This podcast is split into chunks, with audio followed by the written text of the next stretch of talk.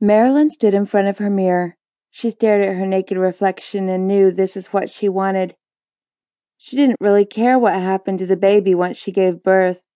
After all, the contract strictly stated she would have zero contact. She'd done this before, three times to be exact, and having a swollen pregnant belly always made her hot. Her boyfriend didn't mind. He couldn't give her any children, and he didn't care to be a father. He loved the way her body changed. Baby, come on. It's time. Mr. Fancy Pants is downstairs waiting for us. He's gonna go over the final details with us, and then you get pregnant. Brandon, you always say the sweetest things. I want you there the entire time. This guy's a bit different, though. I always am, baby. Well, except that one time.